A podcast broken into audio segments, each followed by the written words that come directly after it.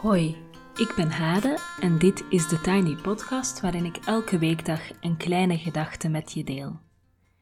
Vandaag is het dinsdag 17 november en de kleine gedachte gaat over burgerschap. En dit is meteen de tweede dag van de tweede themaweek over burgerschap en daarmee bedoel ik over het belang van een actief en maatschappelijk betrokken burger te zijn.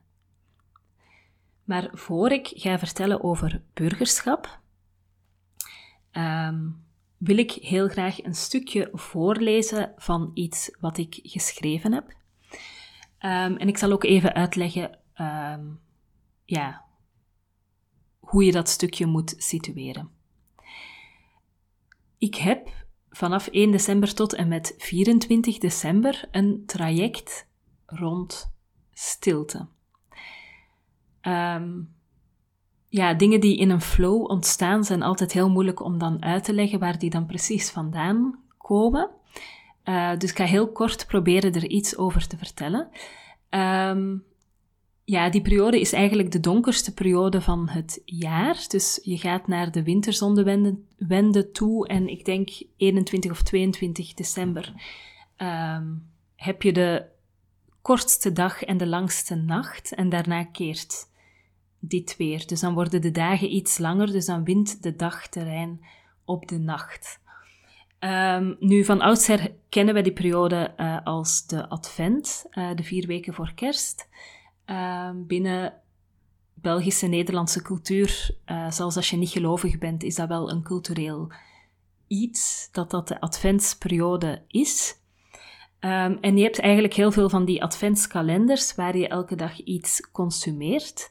En het leek mij eigenlijk heel mooi om in die periode naar dat donkerste toe, uh, met die groeiende duisternis, de uitnodiging om naar binnen te keren, um, om die aan te nemen en om elke dag iets in mezelf te openen in plaats van een chocolaatje, zeg maar, een soort uh, papier, papieren vakje te openen en er een chocolaatje of iets anders uit te halen.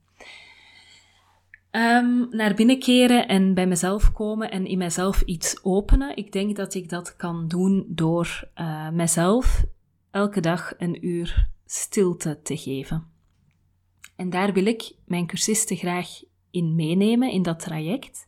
Dus je kan je inschrijven en wat krijg je dan? Van 1 tot 24 december krijg je dan materiaal in een online omgeving, wat je kan gebruiken tijdens dat uur stilte. Dus daar zit onder andere een journaling-vraag in, um, zodat je kan schrijven.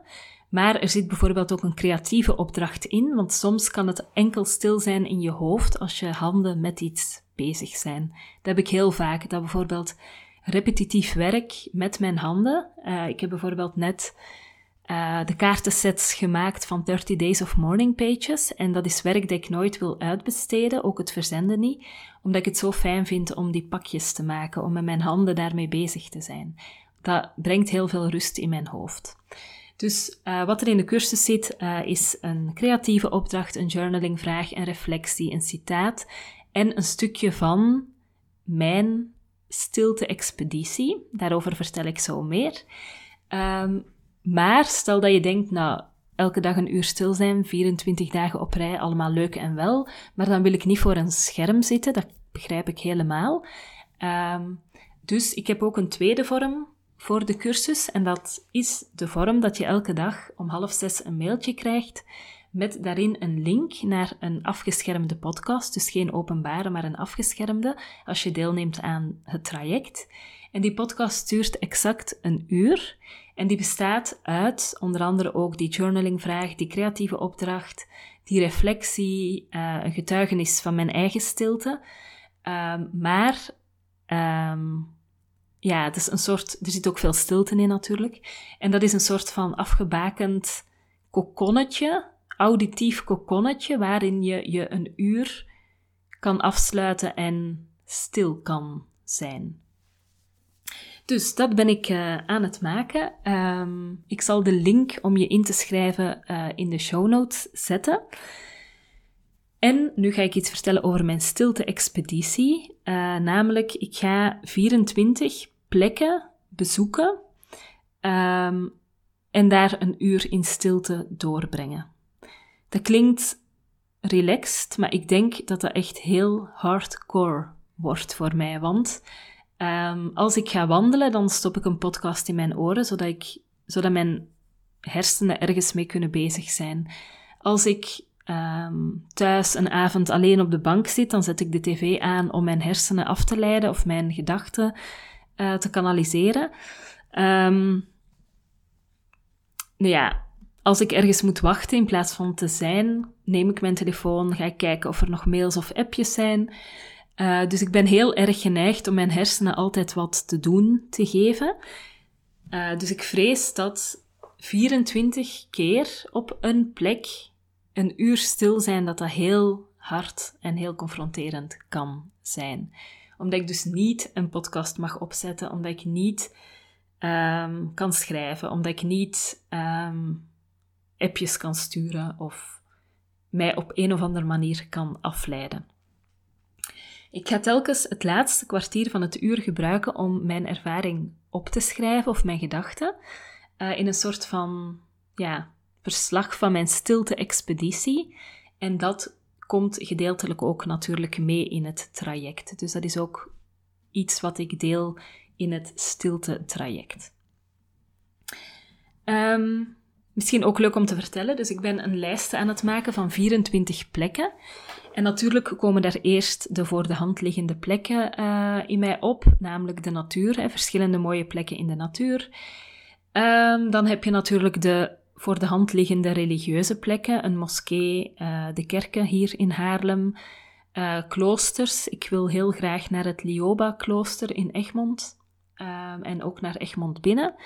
Um, dus dat soort plekken komt dan in mij op. Um, mijn huisbaas die mij deze, mijn kantoortje verhuurt, die heeft ook een soort huisje op een tuinencomplex, waar ik ook een uur ga zijn in stilte. En ik kreeg de geweldige suggestie om ook op plekken te zijn waar het normaal gezien zoomt en bruist, en die nu door de corona tijdelijk stiller of stil zijn. Dus ik ga morgen uh, ga ik mijn eerste stilte uur meemaken of doormaken en dat ga ik doen in een koffiezaak, Native. Dat is een plek met een verhaal. Ik ga ook proberen het verhaal op te tekenen en daar ga ik beginnen met één uur in stilte zijn. Dus dat is eigenlijk mijn stilte-expeditie en ik beschouw mezelf als een soort stilte-reporter. Um, wat ik ga voorlezen is een stukje uit mijn stilte logboek. Wat ik, uh, ik heb er een apart boekje voor gemaakt. Um, en daar schrijf ik in met ja, mijn vulpen. En ik dateer natuurlijk wat ik schrijf. En ik heb daar een stukje in geschreven. Dat ga ik delen om een beetje een, de sfeer uh, mee te geven. Ik neem jullie uiteraard een stukje mee um, rond dit traject en wat het met mij doet. Um, dus ik deel heel graag een fragment uit mijn stilte-logboek. Stilte. 24 plekken om een uur stil te zijn. Alsof ik nog niet genoeg te doen heb. Mijn stilte-expeditie delen. Alsof ik nog niet genoeg te doen heb en alsof mensen erop zitten te wachten. En tegelijkertijd wat heb ik hier waanzinnig veel zin in. En ook, het resoneert meteen. Alsof ik mezelf eindelijk toon in mijn werk, me niet verschuil achter iemand of iets anders. Alsof er op gewacht werd.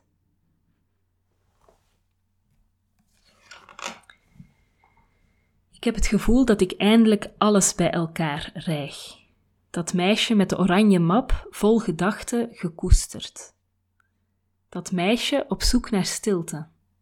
In kloosters, in Tijzee, in een hutje op de Veluwe, in yoga, in de duinen, in de tiny office om half zes ochtends met een koptelefoon op om nog meer te dempen. Natuurlijk ben ik bang. Voor de gedachten die tegen mijn schedel aan zullen klotsen. De onrust in mijn lijf, de angst, de angst gedachten en woorden door mijn vingers heen te laten glippen.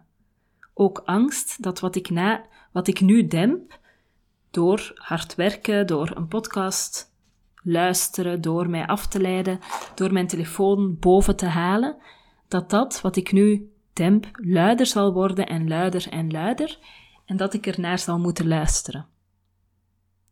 En ik denk dat dat oncomfortabel kan zijn. Of ronduit rauw. Rauw. Het zijn de momenten alleen die zich altijd inprinten in me. S'avonds alleen door de duinen fietsen en in een kudde wilde paarden terechtkomen. De wandeling alleen in het bos. Lachend in de zee staan op een hete zomeravond, alleen, pure vreugde. Alleen koffie drinken en naar de film gaan in de toneel, toneelschuur. Alleen in een bed and breakfast overnachten. Alleen eten in een restaurant met een boek erbij. Alsof alleen alleen zijn me onversneden ervaringen geeft. Ervaringen die zich inprinten.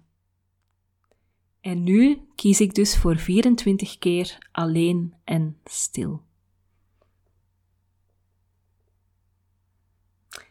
Zo, tot daar uh, een eerste stukje uit mijn uh, stilte logboek. En nu gaan we weer over tot de orde van de dag. Ik zal nog even zeggen dat ik de link naar dit traject, dat start op 1 december, die link die plaats ik uh, in de show notes. Dus als je wil, kan je je inschrijven en je mag me zeker ook een mailtje sturen als je vragen hebt of opmerkingen. Of bijvoorbeeld als je suggesties hebt voor plekken waar ik een uur stil en alleen kan zijn. Um, die mogen zeker opgestuurd worden naar de tinypodcast.gmail.com. Voilà. En nu gaan we over weer naar het burgerschapsthema. Ik heb de voorbije dagen heel veel verteld uh, over zo de pijn om de wereld en dat we die proberen te verdringen. En daar hebben we allemaal psychologische en sociaal-maatschappelijke oorzaken bij genoemd, gebaseerd op het werk van Joanna Macy. En nu wil ik graag vertellen wat die, het verdringen van de pijn om de wereld, wat dat voor gevolgen heeft. En dat is natuurlijk ook nog steeds gebaseerd op het werk van Joanna Macy en mijn eigen interpretatie ervan. Joanna Macy uh, noemt als gevolgen de psychische verdoving, collectief en individueel. Zij geeft aan dat er innerlijke gespletenheid en vervreemding komt, vluchtreacties, verslaving, banaliseren van geweld, politieke passiviteit, het zoeken van schuldigen en zondebokken, onderdrukken van vitale informatie, burn-out enzovoort. En dat, is, ja, dat vormt dan weer een vicieuze cirkel met um, de oorzaken van verdringing. Dus die wens om ons af te sluiten wordt steeds sterker, omdat we ons, doordat we ons afsluiten, natuurlijk ook heel uh, slecht voelen. En ik ga heel kort even een aantal van die elementen uh, die ik net snel noemde, die ga ik kort nog even toelichten. De eerste is innerlijke gespletenheid en vervreemding. Joanna Macy zegt daarover dat we een soort dubbel leven creëren met het leventje van alle dag. Uh, en ergens dus ook een niveau waarop we ons bewust zijn van de heftige dingen die er in de wereld spelen, maar die niet doordringen tot ons handelen of ons leven van alle dag. Um, jullie weten intussen denk ik wel dat ik Deep Democracy facilitator ben. En daar heb je het beeld van de ijsrots. Hè? Dus een ijsrots die een deel boven water zit en een deel onder water. En we doen extreem hard ons best om bepaalde dingen onder water te houden. Een beetje zoals een bal die je onder water in een zwembad probeert uh, te houden, maar die toch altijd de neiging heeft om weer naar boven, uh, ja, boven het wateroppervlakte te komen. Het feit dat sommige dingen onder water zijn, betekent niet dat ze er niet zijn en dat ze geen invloed hebben op ons. Maar doen alsof ze er niet zijn, dus ze onder water houden en doen alsof ze niet bestaan, creëert afstand, isolement en maakt ons bijvoorbeeld meer vatbaar voor manipulatie. Een authentiek deel van onszelf afsluiten zorgt ervoor dat we ons niet diep kunnen verbinden met anderen. Ik weet dat het ook wel hard is om dit zo te zeggen, maar ik denk dat het ook goed is om het hier wel over te hebben. Dan een tweede gevolg, um, en dan volg ik dus de indeling van Joanna Macy, zijn vervangende bezigheden. En dan denk ik dat iedereen daar wel uh, voorbeelden van kan geven. Quick fixes, allerlei korte termijn bevrediging. Um, zie bijvoorbeeld de self-care influencers op Instagram, die met allemaal bruisballen en modeproductjes en weet ik veel wat, allemaal dingetjes, zeg maar, um, ons stimuleren om goed voor onszelf te zorgen. En dat zijn eigenlijk heel vaak manieren om ons af te sluiten van wat er speelt en van de dingen waar we ons wel uiteindelijk toe zouden moeten kunnen verhouden. Dan een derde element, een derde gevolg, is het zoeken van schuldigen en zondebokken. Um, het kan eigenlijk heel menselijk en heel vanzelfsprekend zijn om zondebokken de schuld te geven voor de nare gevoelens die er zijn, omdat dat immers makkelijker en concreter is dan ons verhouden tot de complexe realiteit. Um, ik ben aan het denken of ik daar een voorbeeld van kan geven. Uh, maar bijvoorbeeld in een team kan, bijvoorbeeld ja, een leerkrachtenteam, kan heel veel um, schuld gelegd worden voor wat er misgaat bij één individu. En dat kan een manier zijn om de complexe realiteit en hoe de verhoudingen binnen het team niet kloppen, bijvoorbeeld. En hoe, de, hoe er bijvoorbeeld leiding gegeven wordt, dat dat niet dienend is. Um, dat kan er allemaal mee, um, ja, een stukje vermeden worden om het daarover te hebben, zolang je maar de schuld kan blijven leggen bij die ene persoon die anders is of die misschien net moeilijker is of complexer is. Dus het zondebokmechanisme is eigenlijk het soort van afleiden van schuld om de complexe realiteit niet echt te moeten zien en ons daar niet echt toe te moeten verhouden. Dan is er de politieke passiviteit. We stellen ons vertrouwen in de wetenschappers en onze leiders. Bijvoorbeeld tijdens de corona wordt dat heel zichtbaar. Uh, is er een enorme roep om wetenschappelijke bewijzen dat mondkapjes wel of niet werken, uh, dat wetenschappers zeggen dat bepaalde maatregelen wel of niet werken, terwijl we eerlijk gezegd ja, waarschijnlijk niet echt precies kunnen weten wat wel en niet werkt en wat wel en niet verstandig is. Jammer genoeg is het leven zo dat je soms gewoon dingen moet ondervinden, um, maatregelen moet nemen ook zonder de absolute wetenschappelijke garantie dat het iets zal opleveren. Um, maar je ziet nu in heel die coronaperiode zo'n soort van opflakkering van geloof in de wetenschap en verwarring ook omdat wetenschappers elkaar ook vaak tegenspreken in deze crisis. Dus dat toont dat we het weten wat er aan de hand is en wat adequaat handelen is, dat we dat eigenlijk graag uitbesteden en zelfs het nadenken daarover. Dus dat besteden we graag uit aan leiders en aan wetenschappers. Um, en bijvoorbeeld als een leider aangeeft dat het wel meevalt met de besmettingen of corona een soort griepje is, gaan we daar heel vaak blindelings in mee als ons dat zo uitkomt. En dan is het fijner om het soort ja, gezag mee te liften op het gezag van die leider of van die wetenschapper, dan om echt bij onszelf afwegingen te maken. Omgekeerd ook. We vergeten dat zelfs wetenschap interpretatie vraagt en dat leiding geven altijd ook een kwestie is van keuzes maken.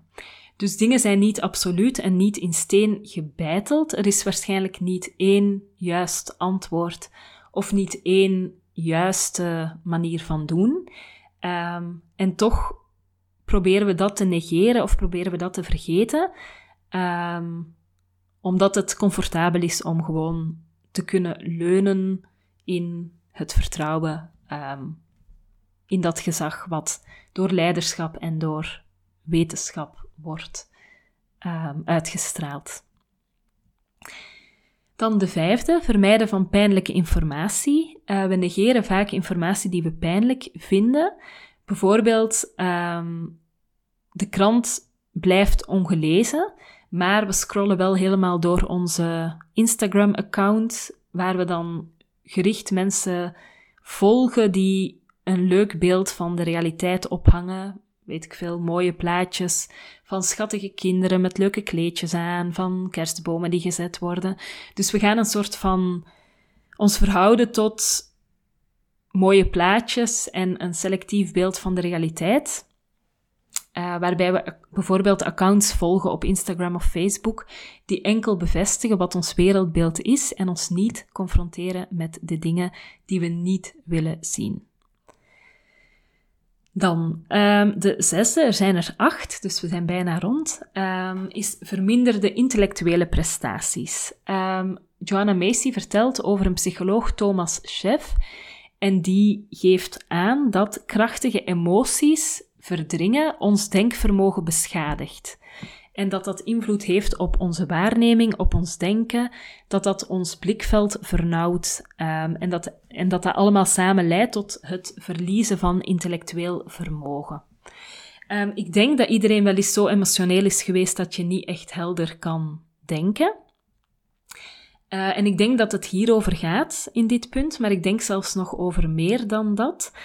Namelijk um, het onderdrukken van bepaalde elementen, informatie, gevoelens, pijn, kost zoveel energie dat we die energie niet kunnen gebruiken voor andere dingen. Um, en die andere dingen zijn dan bijvoorbeeld helder denken of um, ja, zeg maar dingen die wel zouden bijdragen aan de situatie. Dan het zevende element is het burn-out syndroom. Het dragen van een zware last, de reacties van de omgeving, de frustratie over de psychische verdringing bij anderen, de eigen gevoeligheid, het proberen voorbijgaan aan gevoelens van wanhoop, in plaats van te rouwen en stil te staan bij die gevoelens, dat leidt allemaal tot cynisme, depressie, burn-out en ziek worden. Uh, ik denk dat het niet zelden heel gevoelige, heel fijn afgestelde mensen zijn die um, de pijn ervaren of er niet omheen kunnen, zeg maar, de pijn van de wereld. En dan bedoel ik bijvoorbeeld uh, de pijn om vlucht, vluchtelingenproblematiek, of om politiegeweld, of om allerlei maatschappelijke uh, dingen. En ik denk dat die mensen, um, jammer genoeg, een groot risico lopen om daar ook zelf aan onderdoor te gaan. En dan de laatste, gevoelens van machteloosheid. Uh, en dan heb ik het over een gevoel van zinloosheid, het gevoel van slachtoffer te zijn, uh, het gevoel dat het allemaal te veel is om te dragen. Ik heb het waarschijnlijk al een keer verteld, maar ik denk dat we allemaal een soort van voorkeur hebben voor grote verhalen, verhalen die kloppen. Um, ja, waar duidelijk zwart en wit in zit, goed en slecht. Um, en helaas ja, vroeger waren die verhalen er bijvoorbeeld vanuit uh, geloofssystemen. Of politiek had je ook een soort van ja, eenvoudiger verhaal, vermoed ik, in een bepaalde periode. Maar op dit moment is er gewoon één grote complexiteit waarin de verhalen zich niet meer zo helder aftekenen. En dat kan ook echt een gevoel van verlorenheid en machteloosheid geven. Nou, voor een tiny podcast is dit erg uit de hand aan het lopen. Dus ik ga nu afronden, want we zitten al best ver in de tijd. Morgen heb ik een getuigenis voor jullie van een van mijn cursisten die vertelt wat het voor haar betekent een actief burger te zijn. Um, en zoals ik reeds heb gezegd, zet ik even een linkje naar het stilte-traject um, in de show notes. En misschien is dat stilte-traject, waar ik het dan in het begin over had, met ook mijn angst om stil te worden uh, en om te horen welke gedachten zich dan opdringen aan mij of gedachten die dan eindelijk ruimte krijgen. Misschien heeft dat ook wel heel veel hiermee te maken dat, ja, dat stil worden een keuze is om te luisteren naar wat er is en wat er speelt en wat we misschien ook niet graag willen horen. Dus van harte uitgenodigd om van 1 tot 24 december elke dag met mij een uur stil te zijn. Tot zover de Tiny Podcast voor vandaag. Je kan me volgen op Instagram, TheTinyPodcast. Je helpt me door deze podcast wat sterretjes te geven op iTunes, een review achter te laten en of hem door te sturen aan iemand anders die er misschien ook graag naar luistert. Tot morgen.